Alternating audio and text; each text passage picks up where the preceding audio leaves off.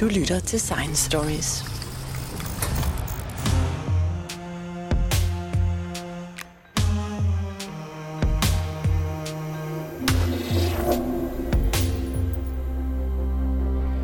Endnu et år er gået, så velkommen til Science Stories nytårspodcast 2022. I skæret af kometen Leonard fristes man til at sige Don't Look Up med henvisning til den seneste science-film på Netflix, som jeg varmt kan anbefale som et indlæg i debatten om videnskabens status i vores samfund. Som traditionen byder, vil jeg i denne nytårspodcast spille klip fra årets programmer og fortælle om, hvad man kan forvente for Science Stories i det næste år.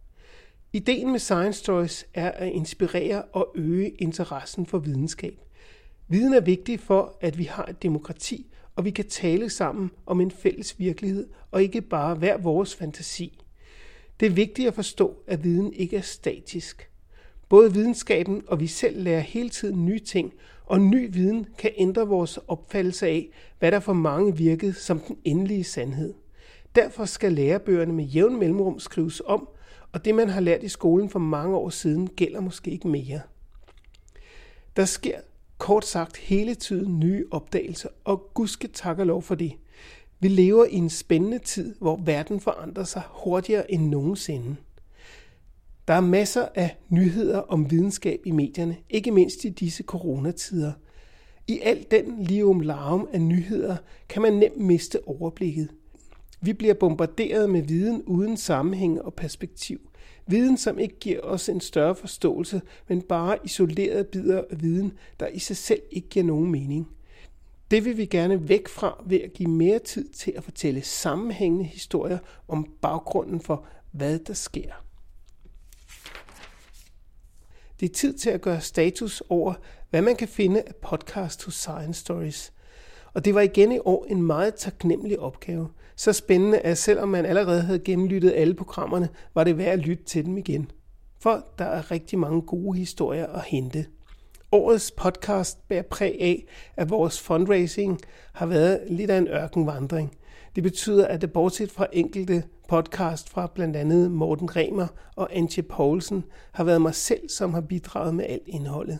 Det er selvfølgelig ikke holdbart i længden. Der er behov for en aktiv deltagelse af mange journalister, som indgår i en redaktionel proces. Derfor planlægger vi kun at sende podcast hver anden fredag i det nye år, og vi bliver måske nødt til at lukke helt ned på et tidspunkt.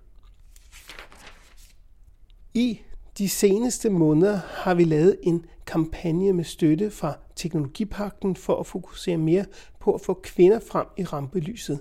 Kampagnen hedder Forskning fortalt af kvinder og har betydet, at vi har kunnet lave reklame på sociale medier, og de kvinder, som har deltaget, har fået langt større opmærksomhed og lyttertal end gennemsnittet. Det er vores oplevelse, at selv for meget små penge kan man komme langt ud på sociale medier. En af vores begrænsninger er sproget. Vores podcast på dansk har per definition et meget lille publikum. Mest i Danmark selvfølgelig og Grønland. Men vi har faktisk en pæn lytterskare i Ohio, USA, som lytter til vores podcast hver uge. I maj måned blev jeg kontaktet af Europaparlamentet, som spurgte, om jeg ville lave en podcast om mikrobiomet i forbindelse med en debat i parlamentet med dansk deltagelse.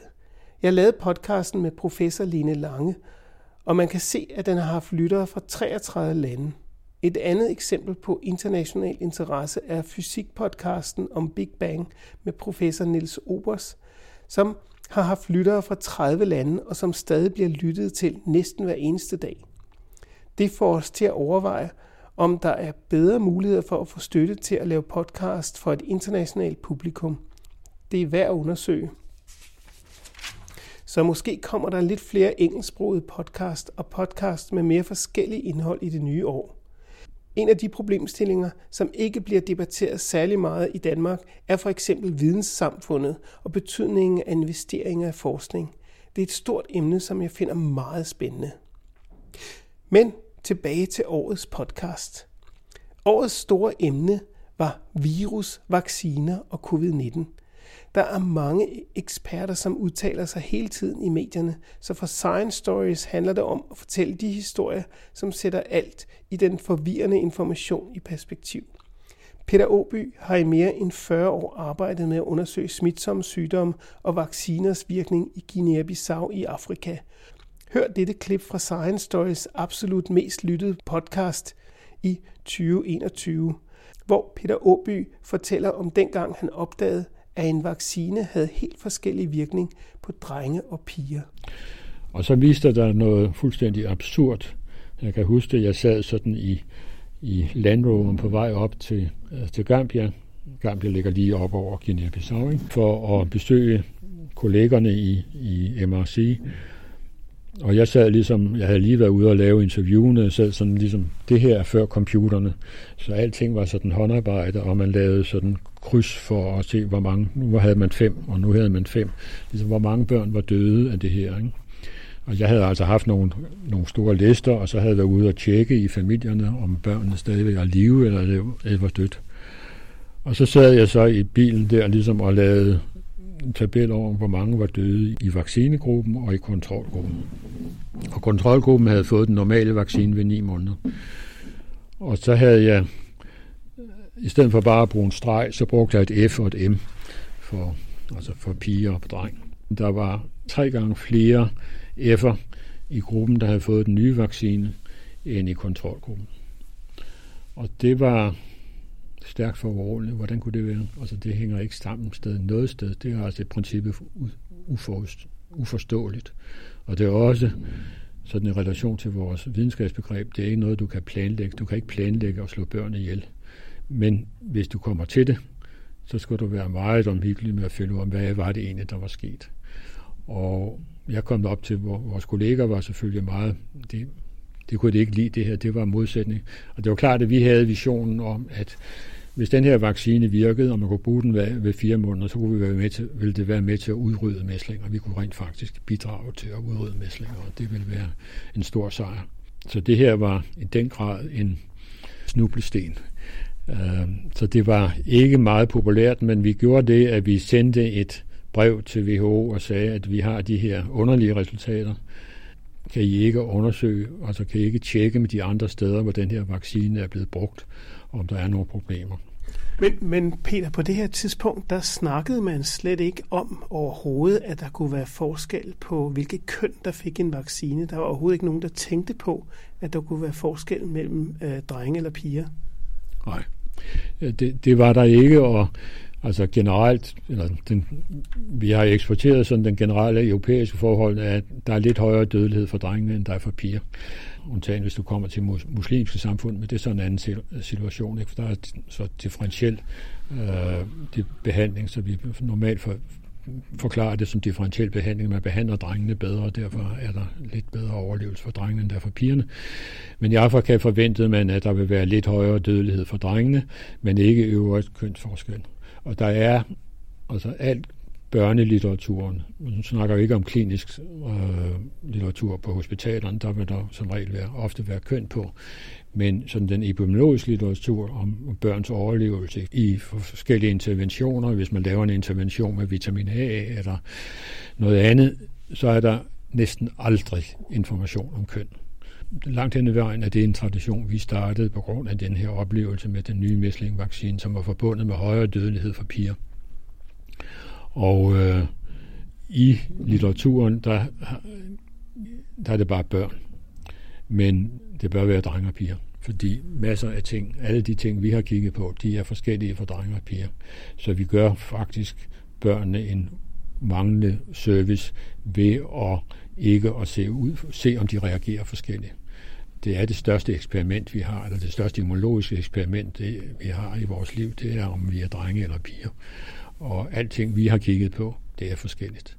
Så man gør børnene en meget bedre tjeneste, hvis man ligesom respekterer, at de har altså to forskellige køn. Men en lang periode har der ligesom været, det har ikke været kommet il få og, og, og kigge på køn. så det var sådan en social konstruktion. Øh, men biologisk er vi forskellige køn, og vi reagerer forskelligt. Men det betød så også, at du startede med at undersøge i meget stor skala om, hvad for nogle reaktioner drenge og piger fik i forhold til de forskellige vacciner. Og der fandt du så en masse overraskende ting. Ja, altså det startede med, med mæslingvaccinen, og vi lavede mange studier med mæslingvaccinen. Men, og så kom der så det her sådan afbrud med, at hvordan kunne det være, at den nye mæslingvaccine var forbundet med øh, højere dødelighed for piger. Det gjorde ikke nogen store forskel for drenge. Vi fandt det først i Bissau, og så fandt vi det efterfølgende også i Senegal. Når jeg har fundet det samme ting to gange i helt forskellige sammenhænge, så er jeg rimelig sikker på, at der er noget. Det er ikke bare en tilfældighed. Øh, så jeg forfulgte det her spor, og vi har så begyndt vi ligesom at sige, at hvis, hvis mæslingvaccinen ligesom har nogle andre effekter end dem, de man forventer af dem, så kunne de andre vacciner også have sådan nogle effekter. Under hele covid-19-pandemien har Science Stories fulgt udviklingen tæt og været meget fokuseret på at forklare pandemiens udvikling på et tidligt tidspunkt og perspektivere oplysninger, som skal ses på et globalt plan. Ikke bare en lokal trussel mod sundheden, som vi går og kæmper med i dansk sammenhæng – Professor Anders Fomsgaard fortæller her om grundlaget for at udrydde alle mink i Danmark, og om de første rygter om en ny sydafrikansk variant med større smitsomhed. Faktisk burde vi egentlig starte om med vores egen lille mutation, altså den her mink-mutation, som, øh, som havede i, øh, i Jylland for, for kort tid siden. Det er sådan et stigmatiserende sæt nu, vi kalder det for kloster 5 for den danske variant. Så er der folk, der ikke ville rejse til Danmark. Det er rigtigt, vi opdagede jo, at øh, når virus øh, smitter en anden art, nemlig øh, det er altså nogle dyr, det her tilfælde mink, så sker der nogle adaptationer til den nye vært. Og adaptationen sker jo gerne i spike, fordi det er der, hvor det skal binde til den nye receptor, som havart, som de her dyr har. Og derved sker der nogle øh, tilvændinger ned igennem smitte af en 10-20.000 mink, som der er på sådan en farm. Og på flere og flere farme, vi nåede jo op på 288 farme, eller noget af den stil, at det vil sige omkring øh, altså flere millioner øh, individer af mink, så sker der nogle mutationer, som øh, ligesom der vil gøre i mennesker, men det er bare nogle andre mutationer, for de skal tilvende sig en ny vært. Og desværre så havde de mutationer som bivirkning, nogle af dem, at de kunne sænke øh, følsomheden for neutraliserende antistoffer. Og øh, når de så smitter mennesker og øh, udvikler sig yderligere med nogle flere mutationer, og så måske da tilbage til en ny øh, minkfarm og tilbage, frem og tilbage, så er det, at man ville kunne øh, se et mønster i, at det her kan altså udvikle sig til, at vi får endnu flere mutanter ud af det her. Øh, det var jo nogle undersøgelser, som tager jo øh, halvanden, to måneder at lave, hver gang du skal undersøge og, og spredningen af, af, af de her virus i blandt minkfarme var jo eksponentielt stigende, så øh, man havde jo ikke rigtig den tid. Men man kunne bare se, at det var en mekanisme, man kan ændre egenskaber på. Heldigvis havde den kloster 5 mutation så ikke rigtig evnen til at sprede sig bedre end de andre konkurrerende virus. Det kunne vi jo ikke vide på det tidspunkt. Og øh, kloster 5 øh, forsvandt så af sig selv. Og hele den smitte, der kom af, af, af mennesker i Jylland, som jo steg og steg i takt med, at flere og flere minkfarme steg, den faldt jo dramatisk, og, og vi ser jo næsten ikke nogen minkvarianter i det hele taget i Jylland, efter minkene er, er væk. Kravene til en mere præcis tidsreference er stigende. Frøken Klokken er for længst gået på pension. Forskellige atomure i udlandet har indtil nu virket som reference, men atomurene viser forskelligt. Hvis det skal være mere præcist, så er det ikke nok at bruge den svenske, engelske eller tyske tid. I dette klip forklarer fysiker Mikkel Skov Nielsen fra Danmarks Nationale Metrologiske Institut, hvorfor Danmark har brug for sin egen tid. Men det vi har brug for, det er ligesom vores egen tidsreference. Det, der skete der omkring 60'erne, hvor altså den danske tidstjeneste, altså hvor man altså havde et referenceur, så hvis man var i tvivl om, hvad klokken var, så kunne man altså få det at vide der, og så holdt de styr på øh, sammenlignet med, med London, hvad, hvad, det, hvad ligesom Greenwich sagde, tiden var. Men det har vi så ikke haft siden dengang. Til gengæld så skete der nogenlunde samtidig med i 1959 begyndte DCF 77-senderen, altså radiosenderen nede i Frankfurt, som er synkroniseret til, sidenhen synkroniseret til et atomur, begyndte at udsende signaler. Og fordi radiobølger ikke stopper ved landegrænser, så har vi haft nyt godt af i Danmark, at de, de tyske øh, skatteborgere har betalt for sådan en tidsreference. Og det er så blandt andet det, som øh, vækkeuret, radiouret til, hjemme på natbordet, det ligesom indstiller sig efter. Øhm, og det går også fint nok, hvis man ikke har brug for mere end måske bare at vide på sekundet, hvad klokken er. Problemet er så i det takt med, at vi har fået nye teknologier, som kræver en meget bedre nøjagtighed, præcision, end det vi kan øh, få ned fra øh, radiosenderen i Frankfurt, så, øh, så er det ikke længere nok. Man kan sige, at radiosenderen i Frankfurt, der kan vi måske opnå øh, en hundreddel sekund nøjagtighed. Altså, så vi kan ikke skælne den rigtige koordinerede universaltid, UTC-tiden, bedre end et 100 sekund, fra, med, hvis du sammenligner med dit radio, sådan cirka. Men nu har vi, øh, kom, der er kommet teknologier, især øh, digitale teknologier, er begyndt at vinde frem, øh, hvad hedder det, vinde frem, som, øh, som kræver langt bedre. Altså, så det er ikke af hensyn til øh, menneskets øje, så at sige, men det er af hensyn til computeren i virkeligheden, at vi har brug for en, en bedre tidsreference i Danmark. Det er sådan noget som internet, server, øh, tidsserver over internettet, der har vi faktisk ikke nogen officielle i Danmark, øh, det man kalder NTP-server. Det kan vi så også låne fra udlandet, men det giver en, øh, en vis øh, unøjagtighed. Der er også nogle, faktisk nogle øh, hobbyfolk, der, der ligesom har øh, fylder hullet ud, fordi vi ikke har nogen officielle i Danmark, og, og har stående hjemme i deres kælder, har stående nogle, nogle øh, tidsserver, øh, hvor de så enten synkroniserer til, til øh, for eksempel synkroniserer til GPS-satellitter. Der er også øh, øh, kommet teknologier inden fra finansiel øh, handler, hvor at man nu altså børsen, der er det ikke længere selve, på selve børsen, man handler, det er i virkeligheden over internettet på millisekundniveau, altså tusinddele af sekundniveau, hvor der sker handel af aktier, køb, salg. Mange aktier ejes i under et sekund i dag. Især når der så er et, et, et sket uheld, øh, hvilket skete i 2010, hvor man havde det såkaldte flash crash på øh, børsen i, i USA, at, at så var for grund af alle de her algoritmer, der handler om lyshastighed, de pludselig gik der noget galt, og så styrtdykkede øh, meget kort vej, en halv times varighed cirka, styrtdykkede aktiekurserne, og ingen kunne på daværende tidspunkt forstå, hvorfor. 2021 var året, hvor NASA og dansk forskning endnu engang landede på Mars. Kritiske lyttere gav udtryk for, at det var spild af penge, at Danmark var med i Mars-forskningen og danske forskere skulle hellere beskæftige sig med noget fornuftigt og brugbart. Jeg besluttede at tage spørgsmålet med til professor John Leif Jørgensen fra DTU, og han kom med et meget overraskende svar. Hvad får Danmark ud af at stille en hel forskningsafdeling til rådighed for NASA's mission til Mars? Ja, det er, det, det er et spørgsmål, hvor der rent faktisk er flere forskellige svar på. Det korte svar er, at øh, vi er med i en øh, højprestigiøs projekt som amerikanerne. Det er deres eliteprojekt. Det, det bliver ikke større for amerikanerne med de her missioner, og dermed ikke større for verden. Så det, øh, der sker her, er jo, at vi er så med til at lave en forskning, som kan give os svaret på en af de allerdybeste spørgsmål, som menneskeheden har haft igennem tiderne, nemlig, hvad er livet for en størrelse?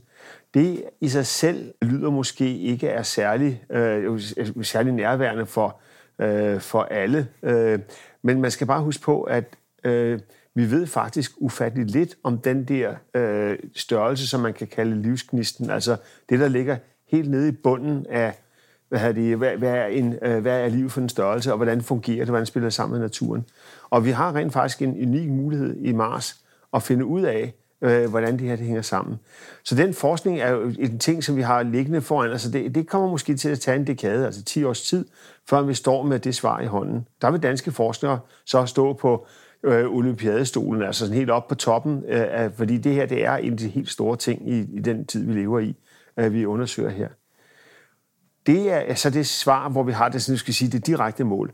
Men der sker, bagved det ligger der en lang række andre processer også. For eksempel har min gruppe skulle udvikle en helt ny teknologi, som er baseret på, at vi tager øh, en række sensorer og, og øh, blander deres signaler sammen, så vi i virkeligheden får en, en totalopfattelse i vores lille kunstige hjerne, som vi har sat med ombord op på, på Mars-roveren, som svarer til det, et dyr har. Altså en total oplevelse af, altså et, øh, vi, vi lever ikke bare med for eksempel synet. Vi bruger også vores hørelse og vores indre øre og vores øh, følesans til de ting, vi gør. Og på, på den sensor, vi har lavet op, så har vi egentlig lavet en, den agtige samme mekanismer. Selve roverarmen, som vi sidder ude på spidsen af, skal jo bevæges frem og tilbage hen over en sten. Stenen er ikke kendt i forvejen. Vi ved ikke, hvordan den ser ud, så det svarer til, at vi tager en sten op på stranden og undersøger den ved at dreje den rundt i hånden. Og det, når vi gør det, så klemmer vi jo på stenen med fingrene, så vores fingre de fortæller, hvor hårdt vi holder fast i stenen. I det her tilfælde kan vi ikke tillade os at røre ved stenen, fordi den, øh, vi kan heller ikke dreje den rundt. Det er fordi, at den klip, vi kigger på, kan godt være mange hundrede tons tung. Så i stedet for bliver vi nødt til at gå helt tæt på, men vi skal, vi skal så tæt på, at vi kan få et skarpt billede. Og den afstand, som vi så ellers normalt skaffer med, med hånd- og øjekoordinationen, den skaffer vi rent faktisk med et lille bitte laserbelysningssystem, hvor vi laver sådan et, et mønster på klippen, det er usynligt for det menneskelige øje, men det mønster, det kan faktisk ses af vores kamera, og det kan, bruger kameraet så en, af sin, en lille del af sin hjerne til at finde ud af, hvordan er vi orienteret i forhold til, til, til, til klippen foran os. Så det svarer sig til det, vi gør med hånden, når vi tager den op til en sten op fra stranden af, og hen til øjet og drejer den rundt. Men det er ikke kun en lille del af det. Vi har faktisk også puttet et system ind, så vi gør det samme, som menneskets mellemøre gør, når vi holder balancen, eller hvis I man går på gaden, og så drejer hovedet hurtigt, fordi man kan høre nogen, der råber. Prøv at mærke til, at et menneske vil med det samme kunne fokusere skarpt på billedet af den person, der råber derovre, for vi ved, hvor langt det skal drejes. Det fortæller vores ører og vores mellemører også. Så derfor, derfor har man ikke det der med, som et kamera normalt skal gøre, hvor, hvor man ikke ved, hvor man drejer sig, så skal øjnene lige flakke et øjeblik for at orientere sig. Det kan vi ikke tillade os at gøre på Mars, for det skal gå meget, meget stærkere. Så har vi altså også bygget en mekanisme ind, hvor vi laver sådan en slags, vi kalder det motion compensation, hvor man simpelthen øh, tager det ud. Det svarer til det samme problem, som man står for, når man skal køre en selvkørende bil ned ad en, en motorvej. Vi skal bare gøre det på Mars. Og en selvkørende bil, der skal ud af en motorvej eller ned ad en gade, den skal kun holde øje med, om der er fodgængere og, og cyklister, og skal den så køre langs nogle hvide striber stort set. Altså, der er en vej, den skal ned af. Og på Mars er der ingen veje, men der er masser af ting, vi kan støde ind i. Så her skal vi altså både justere i tre, altså både i dybde og til højre til venstre og op og ned i billedet. Men vi skal også samtidig rotere armen her på roweren i den rigtige retning, så vi har den rigtige rull, altså hvor meget vi vipper med hovedet til siden, hvor meget vi drejer hovedet til venstre og højre og op og ned, sådan så vi ser øh, det, man kalder attituden. Alle de parametre her øh, skal vi rent faktisk løse. Og det lykkedes os at proppe det ned i den her lille computer. Det er faktisk det, NASA er så begejstret for.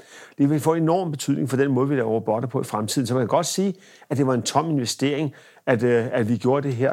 Eller også så kan man sige, at hvis Danmark vil være med i en fremtid, hvor der er robotter, altså vi her snakker vi ikke bare om at få støvsuget hjemmet eller klippe sin græsplæne, men hvis vi skal have mere støtte af robotterne i forskellige processer, så er det her rent faktisk en af nøglerne. Så det, det ligger også ind under. En tredje ting, der ligger ind under det her, er jo, at når vi finder liv på Mars, eller hvis, eller vi finder ikke liv på Mars, det ved vi jo ikke, hvordan det bliver. Øh, men øh, det vi så kommer til at lære deraf, det vil få enormt stor betydning i fremtiden også. Dels for vores muligheder for at kolonisere Mars, dels for vores øh, mulighed for at udnytte den viden, vi får om den type liv, der er på Mars, til øh, for eksempel at lave bedre medicin og øh, hvad det lave nye typer medicin, nye typer behandlinger, fordi de kemiske sammensætninger, vi vil finde på Mars, og de indikationer, der er, vil fortælle os noget om, hvordan moder natur er skruet sammen. Det, der er det store problem, er, at moder natur er ufattelig kompleks, og vi har kun krasset lige overfladen af, hvordan det hele fungerer. Det er også derfor, at man bliver ved med at finde på nye typer af medicin hele tiden, for eksempel. Det ligger faktisk også skjult i den proces. Og så kan man jo spørge sig selv om, skal Danmark være med eller ej? Og så vil jeg lige korrigere den første ting, du sagde. Du sagde, hvorfor skal Danmark stille laboratorium til rådighed for USA? Det er faktisk ikke sandt. Det er faktisk sådan, at det er amerikanerne, der har betalt os. Det har ikke kostet en dansk skatteyder en bøjet nikkel at få lavet det her til apparatur til Mars. NASA er kommet til Danmark og har købt den service hos danske forskere, og betaler faktisk for hele min gruppe af forskere, for at de kan lave deres arbejde til glæde for vores studerende, til gavn for vores samfund, så, hvad det, og, og så selvfølgelig til gavn for vores teknologiske position, fordi Danmark tilfældigvis er det bedste i verden til det her. Så det er faktisk også en eksportartikel i sig selv. Så i virkeligheden, så kan man sige, at det her det er en, en, øh, en, sådan en sjælden situation, hvor man ikke bare er en win-win. Det er en win-win-win-win. I alle dimensioner har vi faktisk vundet. Efter at den israelske Harvard-professor Avi Loeb har skrevet en bog om Oumuamua, det første objekt, som er set trænge ind i vores solsystem og forsvinde igen, kom der gang i spekulationerne, og det strømmede ind med observationer af UFO-objekter i medierne.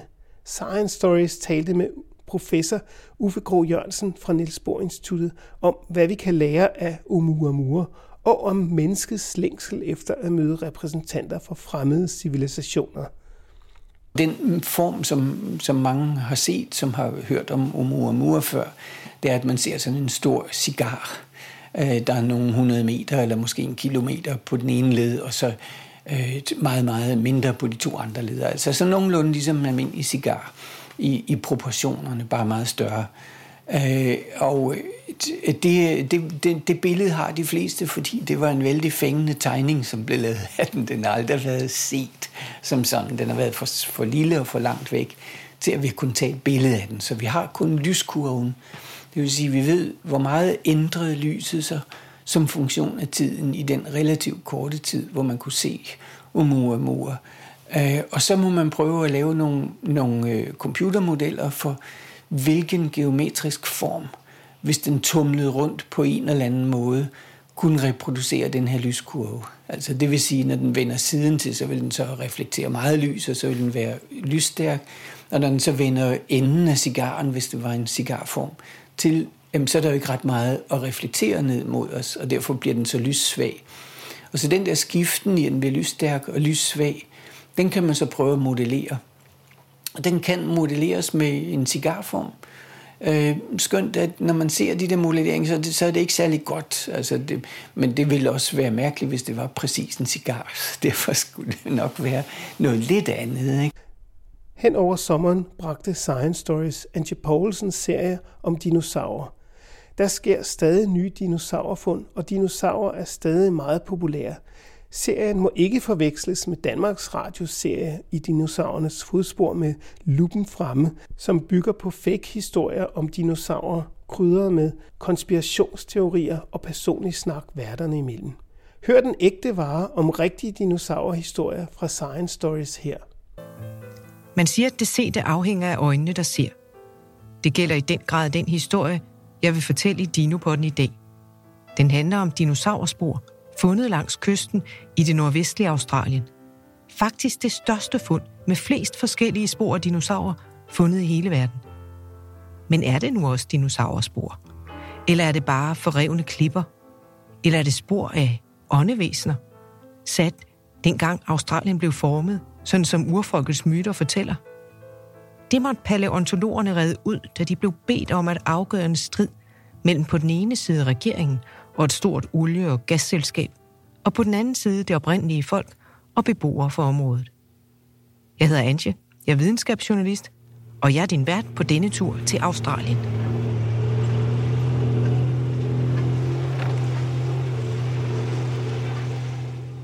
Der er ingen spor. Ingen spor af dinosaurer. Alligevel er Steve Salisbury på vej i en firehjulstrækker af den støvede sandvej mod kysten på Dampierhalvøen i det nordvestlige Australien for at kigge efter spor. Bilen pløjer sig gennem det røde sand.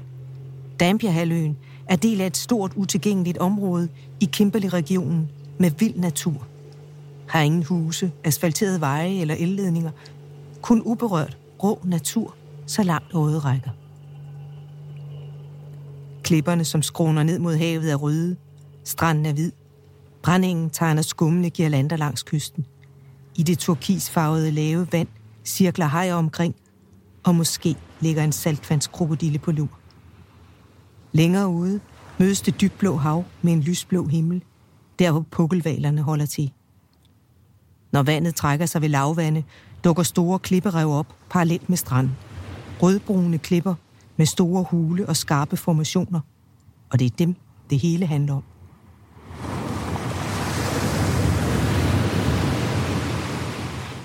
Steve, der sidder bag rattet i bilen, er paleontolog, og han skal afgøre en strid. På den ene side står delstatsregeringen og det store olie- og gasselskab Woodside Petroleum, som har planer om at placere et gasværk på den øde kyst nord for byen Broome. Et pænt stort et til 45 milliarder dollars. Selskabet har retten til at udvinde gas fra havbunden 400 km ud for kysten. Men for at omdanne gassen til flydende form, skal selskabet bruge et raffinaderi. Derfor har myndighederne givet selskabet tilladelse til at gå i gang med forundersøgelser på en pynt på kysten. Men den pynt ligger midt i aboriginernes hellige område. Her ligger en gravplads, og her findes spor af åndevæsener. Store trætogede spor dukker op på klipperevene langs kysten ved lavvande, og de er sat af Imomanden, et åndevæsen fra de tidligste tider, drømmetiden, da jorden blev skabt. Urbefolkningens myter fortæller, at ånderne stod op fra deres dvaletilstand under jorden og formede den verden, vi kender. Når man arbejder som journalist, har man det store privilegie, at man kan spørge eksperterne om ting, som man ikke forstår. En af de ting, jeg har meget svært ved at forstå, er pengenes rolle og funktion i det moderne samfund. Hvordan og hvorfor kan vi have negative renter, og hvad betyder pengenes friktion? Det var spørgsmål, jeg længtes efter at stille til professor David Lando fra Center for Finansielle Friktioner. Så det, det er en diskussion om kontanter forsvinder. Øh, jeg tror, der går nogle år, men øh, man kan sige, øh, der er folk, der har været fremme med, at for at man virkelig kan opkræve negative renter uden problemer og uden frygt for, at folk går hen og hæver alle deres indskud for at gemme dem under madrassen, så er man nødt til at have et samfund, hvor der kun er øh, det, man kunne kalde elektroniske øh, penge, eller øh, altså at man helt har, har ude kontanterne. Der er vi ikke endnu. Jeg tror også, der går noget tid, øh, inden det sker. Men der er ingen tvivl om, at kontanter, sædler og mønt spiller en stadig mindre rolle i borgernes hverdag. Ja, nu du lige nævner negative renter, så er vi jo vant til, at øh, vi skulle betale renter af lån, og at øh, de penge, man havde i banken, de gav os et lille overskud i form af renter. Men hvordan kan man overhovedet forklare negative renter? Nu siger du overskud, og det er jo en vigtig ting at diskutere her, hvad man egentlig forstår ved overskud. Lad os sige, at du har 100 kroner, du gerne vil sætte ind i banken. Og lad os sige, at der er en inflation i samfundet, og skal vi ikke køre nogle lidt større tal frem, så det bliver lidt, lidt sjovere at tænke på. Lad os sige, at der er inflation på 5% i samfundet. Så du forventer faktisk, at de 100 kroner om et år ikke vil kunne købe det samme, som de kan i dag. Faktisk skulle de penge blive til 105 kroner, for at du kunne købe det samme om et år. Så kan man diskutere, hvis en bank giver dig 2% i rente, har du så overskud ved at have placeret de 100 kroner i banken? Nogle vil jo sige, nej, det har jeg egentlig ikke, fordi jeg havde godt nok 100 kroner i dag. Nu kommer jeg tilbage her et år senere, jeg har fået 102 kroner, men jeg kan ikke købe det samme, som jeg kunne for et år siden. Det har faktisk været en, kunne man sige, dårlig forretning. Sådan har det været i rigtig, rigtig mange år, at bankerne har givet dig mindre i rente, end det, som priserne steg med, eller det, som øh, prisudviklingen var. Det har faktisk øh, mere været normalen, kan man sige. Nu er vi så bare i det helt ekstreme scenarie, at der ude i markedet er en ekstrem stor efterspørgsel efter at opbevare, kan man sige, eller at investere penge sikkert. Altså, at der er rigtig mange, for at gå tilbage til vores 100 kroner eksempel, som er meget, meget interesseret i at kunne gemme 100 kroner og være garanteret mod, at de 100 kroner ikke forsvinder eller bliver meget mindre værd. Du kunne jo for de 100 kroner investere i aktier, men vi ved godt, at markedet kan risikere at bryde sammen. Du kunne også købe en lang obligation, altså en med meget lang løbetid, Men der har man det problem, at hvis renten stiger, så falder værdien af den her obligation. Endda meget, hvis det er en meget lang obligation. Så det er ikke en sikker opbevaring af dine 100 kroner. Så det eneste, man simpelthen har tilbage, det kan man sige er korte obligationer, nogle der ikke har ret lang løbetid, og så er det jo indskud i banker, kan man sige. For indskud i banker har jo virkelig den egenskab, at der er du sikker på, med alt det indskud og garanti og alle de ting, vi har, at du mister i hvert fald ikke dine penge. Men ude i samfundet, hvis du skal, hvis du skal flytte store mængder af penge over og blive opbevaret sikkert, og det er der rigtig mange investorer, pensionskasser og andre, der er interesseret i, så kører du statsobligationer, eller du køber meget sikre realkreditobligationer, eller du køber meget sikre obligationer udstedt af virksomheder. Alle de obligationer handler i øjeblikket nærmest globalt til negativ renter. Og det er simpelthen fordi, der er folk, der er villige til at sige, hvis jeg skal have de her 100 millioner tilbage om et år, med sikkerhed, og du kan sige, eller hvis jeg skal have et beløb tilbage med sikkerhed, så er det altså sådan i øjeblikket, at hvis du vil være 100% sikker ude i de store markeder, og købe de allersikreste ting, jamen så får du kun 99,5 eller 99 millioner tilbage om et år. Da USA's udenrigsminister var på besøg i Danmark, bad han om at komme til at møde forskere fra Niels Bohr Instituttet, som arbejder med kvantecomputere. Det kunne måske sætte spekulationer i gang omkring kvantecomputerens snarlige ankomst til vores skrivebord. Science Stories talte med professor Carsten Flensberg fra Centrum for Quantum Devices på Niels Bohr Instituttet og fik et meget overraskende svar. Det lyder kompliceret, må jeg sige. Øhm, jeg tænkte på den software, der skal mm. udvikles for at få det her til at fungere. Hvem laver det, og hvordan arbejder man med software i sådan et system? Jamen det, det er faktisk også et stort problem, fordi i virkeligheden kender man ikke så mange algoritmer. Den her algoritme, som jeg lige fortalte om, hedder Shors algoritme, en af de få og en af de eksempler. Der er nogle andre algoritmer, som kan slå op i en tabel på en særlig hurtig måde, men der er ganske få, og, og, og det er faktisk lidt ukendt. Så hvis vi havde den i morgen, den der maskine, så kunne vi ikke rigtig bruge den til noget, hvis, eller vi kunne ikke rigtig, vidste ikke, hvad vi skulle bruge den til, men vi var helt sikre på, at vi fandt på noget. Men... Og, og det, det, det, du fortæller mig nu, det er, at hvis man har en kvantecomputer, så, så er der så få regnestykker, øh, man kan lave på den, så man nærmest øh, bliver verdensberømt, hvis man bare har eller man kan få sit navn i historiebøgerne, hvis man bare har en problemstilling, man kan putte ind i kvantecomputeren. Ja, hvis du, hvis du finder algoritmen, så får du dit navn på det. Øh, men, men den her primtalsfaktorisering, den er sådan i en, en universal klasse, kalder vi det, af andre problemer som hvis vi kan løse den, kan vi nok også løse de andre på samme metode. Så, så der, er, der er mange gode idéer. Og en af de måske mest anvendbare øh, ting kunne være, at man kan forstå andre fysiske systemer. Man kan bruge det til at simulere molekyler og kemiske bindinger og, og materialers egenskaber. Man kan simpelthen lave en, en, skal man sige, en analog computer, øh, af en, et molekyle. Man bygger et molekyle op af nogle enheder kunstigt, og kører det og ser, hvordan det reagerer. Den beregning vil jo tage uendelig lang tid næsten, hvis du skulle gøre den med moderne, selv meget moderne kvantekemiske metoder. Så, så, så det kan give måske et stort skridt fremad i, i, øh, i forståelsen af, af kemiske reaktioner og, og andre materialer. Okay, og det vil simpelthen sige, at man kan simulere molekyler real time, altså sådan som de opfører sig i virkeligheden, i alle detaljer, altså hvor hver enkelt atom, at, at der er styr på dem. Ja, i alle detaljer, afhængig af hvor, hvor, hvor stor en computer man har til rådighed. Man kan også tage i, til de vigtigste detaljer og simulere dem. Altså, vi har et, et molekyl, hvad ved jeg, vand, og der er nogle få vigtige elektroner, øh, som deltager i den kemiske binding.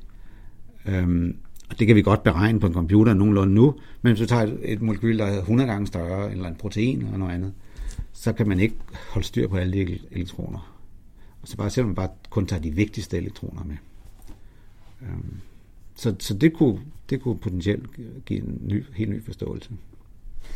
Men vi er meget langt fra det endnu. Vi er meget langt fra det nu, altså, fordi at nøjagtigheden, altså vi kunne godt bygge det, men øh, det kører ikke øh, godt nok, og det bliver forstyrret, og, og øh, de er ikke stabile nok, dem vi kan bygge nu til at lave den type beregninger. Hvor mange i verden øh, arbejder med at udvikle kvantecomputere?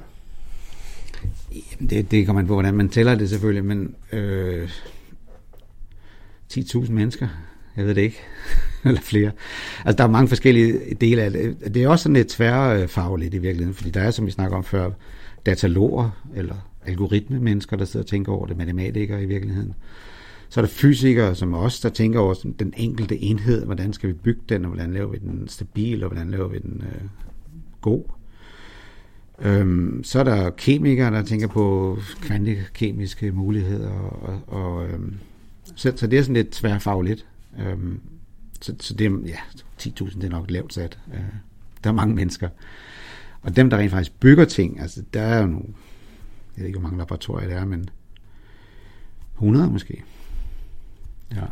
Og på jeres institut, hvor mange mennesker er der her?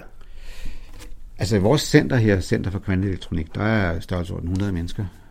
Øhm, og så er der øhm, øh, kvanteoptikere. Øhm, jeg ved ikke, de er vel også nogenlunde samme størrelse. Øhm, eller jeg ved ikke lige præcis, hvor mange de er. Så, så det, det er to forskellige sådan, konkurrerende, kan man sige, teknologier, øh, fotoner og elektroner. Øh, hvad skal vi bruge til at lave kvantecomputer med? Skal vi bruge elektroner, eller skal vi bruge lys, fotoner, som, som den basale enhed? Eller endnu bedre, lave en hybrid af de to. Øh.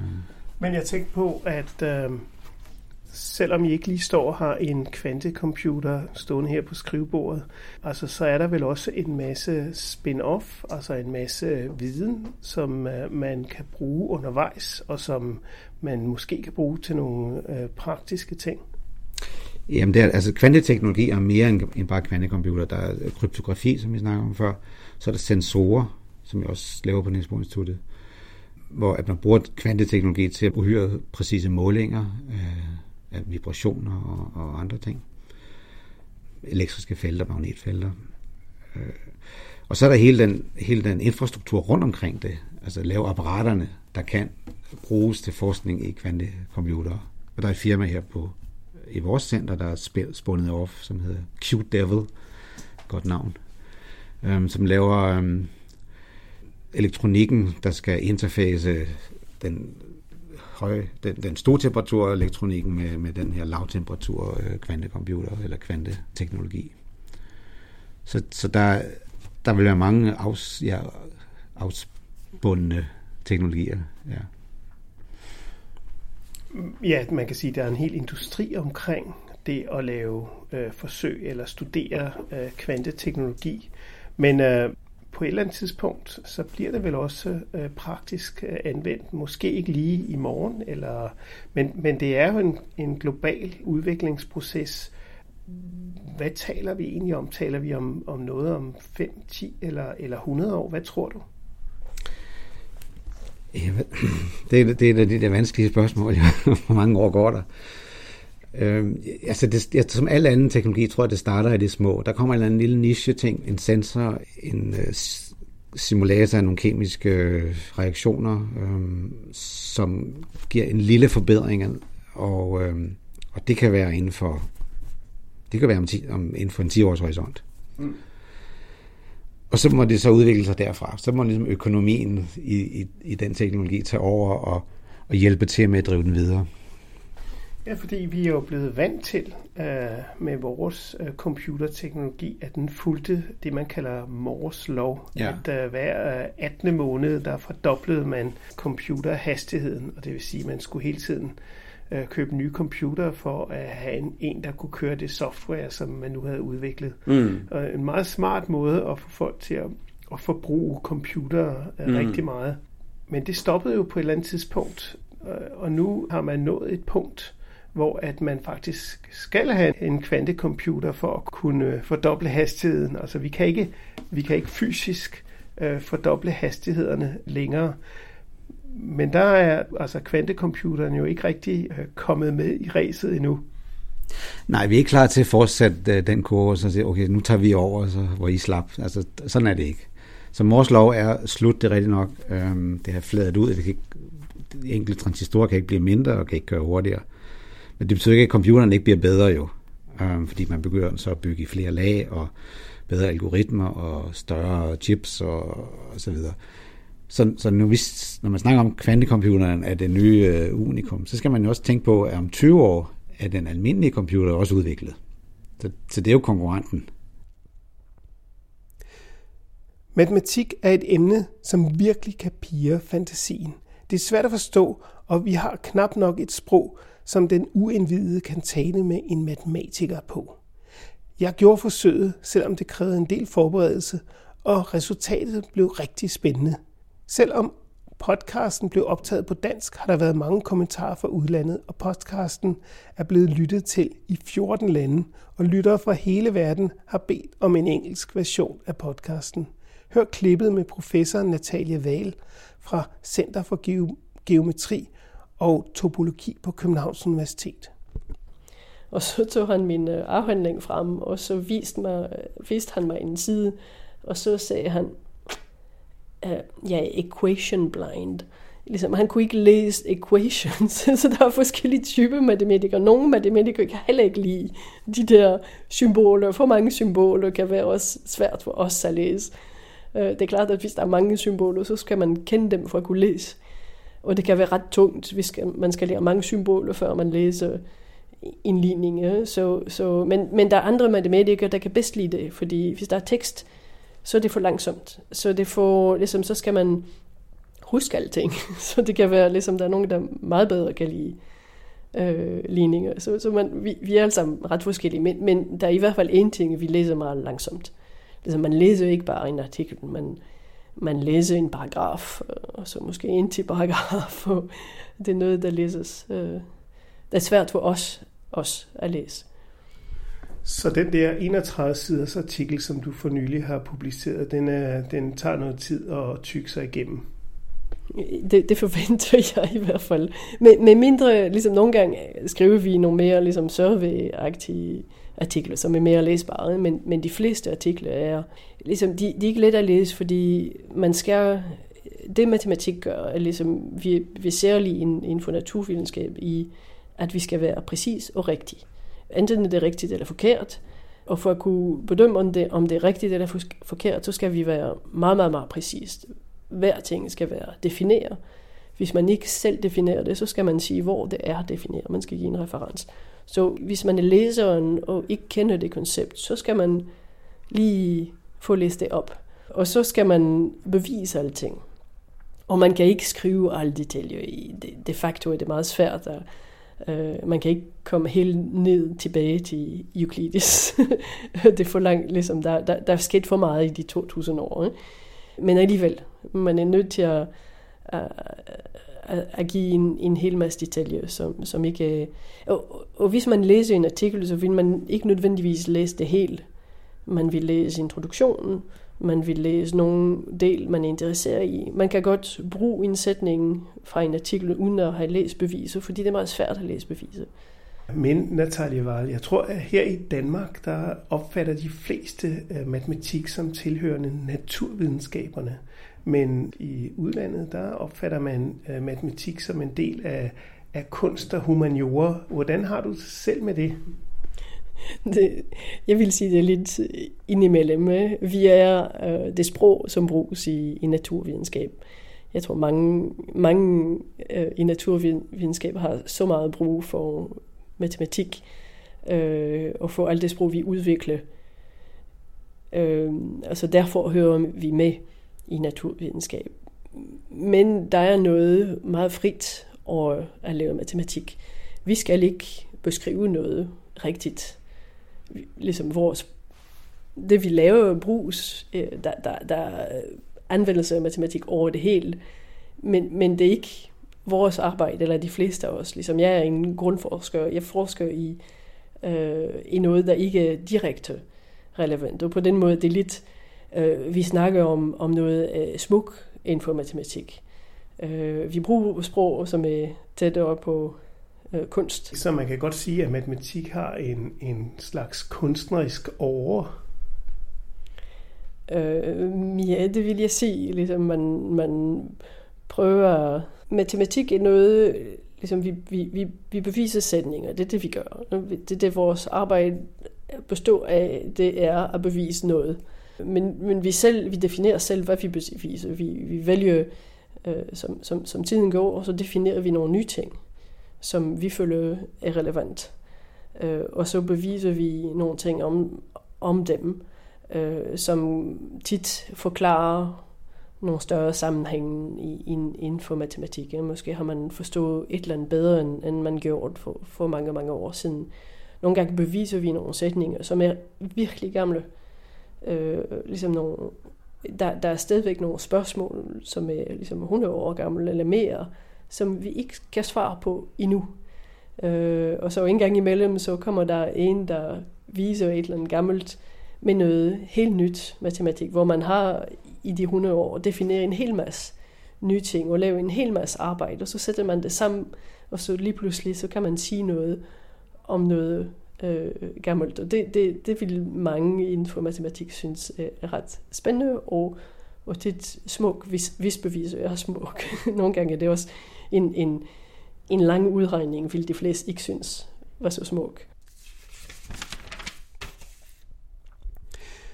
Til sidst vil jeg bringe et klip fra en engelsksproget podcast, hvor jeg interviewer professor Nils Obers fra Nordisk Institut for Teoretisk Fysik, Nordita. Podcasten skyldes, at jeg mødte matematikeren Sir Roger Penrose for cirka 12 år siden, hvor han fortalte om en alternativ måde at beskrive Big Bang-teorien. Jeg endte med at have Penrose til middag, og jeg var meget inspireret af hans mange spændende historier.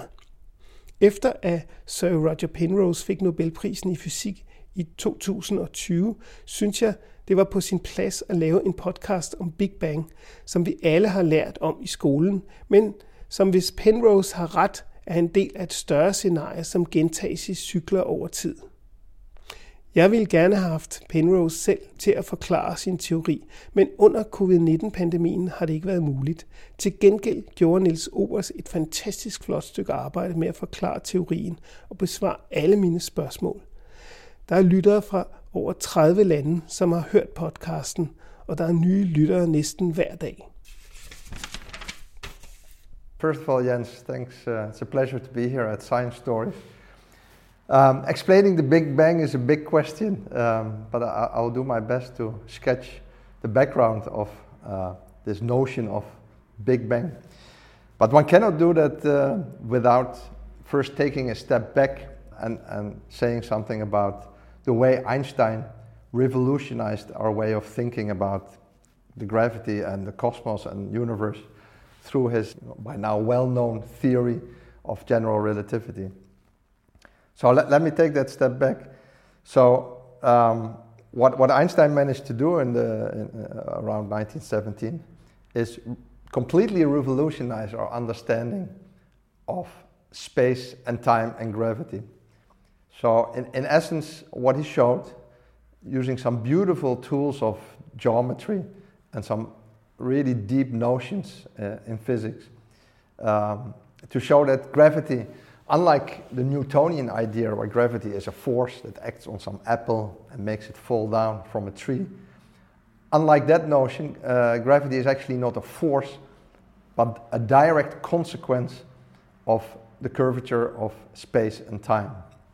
So, what, I, what Einstein uh, did is formulate what we know as gravity as his theory of general relativity that said heavy objects influence the space and time around them and curve it, and then other objects move in such a curved space time in sort of the easiest trajectories that you can imagine, sort of, and they're known as geodesics. So they're sort of the analog of straight lines, but then in a curved space time.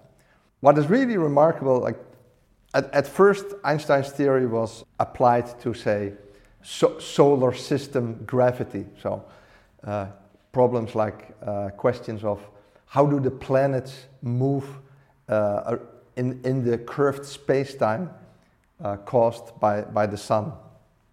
And there were certain computations you could do, given Einstein's famous equations, that actually could miraculously explain uh, the motion of the closest planet to the sun, Mercury. Which could not be described using a Newtonian way of looking at gravity. Science Stories lever fortsat som en humlebi, som ikke ved, at den ikke kan flyve.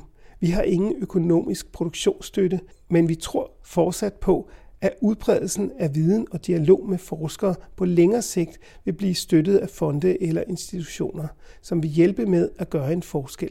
Ha' et rigtig godt år i 2022.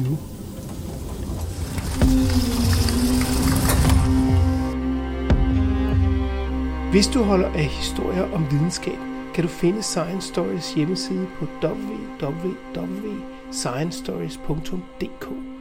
Vi er på sociale medier som Facebook, Instagram, LinkedIn og Twitter. Du kan finde vores podcast på de fleste podcastudbydere som SoundCloud, Podimo, Spotify, og hvis du bruger Apple Podcast, må du meget gerne give os en rating og en kommentar, så andre også kan finde os. Jeg hedder Jens Deget, og dette var Science Stories.